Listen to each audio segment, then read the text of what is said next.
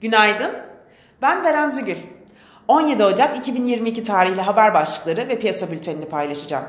Krizdeki gayrimenkul sektörü ve zayıf tüketim harcamalarıyla büyüme temposu düşen Çin'den faiz indirim hamlesi geldi. Hedge fonu yatırımcısı Bill Ackman'a göre Fed Mart'ta 50 bas puanlık artışla sıkılaştırma sürecine başlamalı. Vitol gruba göre petrol fiyatlarında yükseliş sürebilir.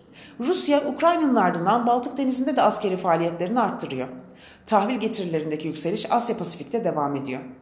Piyasalara genel olarak bakacak olursak, pay piyasalarında zayıf gelen ABD verileri sonrası büyüme endişeleriyle kısa vadede yurt dışı borsalarda kar satışlarının devam edebileceğini ve risk alma iştahının zayıflayabileceğini düşünüyoruz.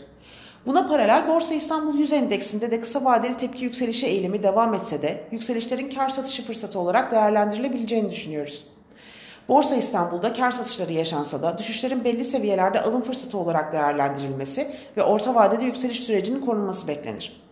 ABD ve Almanya vadeli endeksleri Borsa İstanbul kapanışına göre sınırlı negatif seyrediyor. Asya borsalarında ise Çin'den gelen gevşeme adımları nedeniyle yeni haftaya genel olarak yükselişle başladı. Teknik analiz verilerine bakacak olursak, gün içinde 2037 ve altına gerileme trade amaçlı alım fırsatı, 2100 ve üzerine düşük hacimli yükselişler ise satış fırsatı olarak takip edilebilir. Viyop tarafında ise gün içi long pozisyonlar için 2369, short pozisyonlar için 2416 seviyeleri zarar kes seviyesi olarak izlenebilir. Borsa İstanbul'un ve endeks kontratının güne pozitif eğilimle başlamasını bekliyoruz. Kazançlı günler dileriz.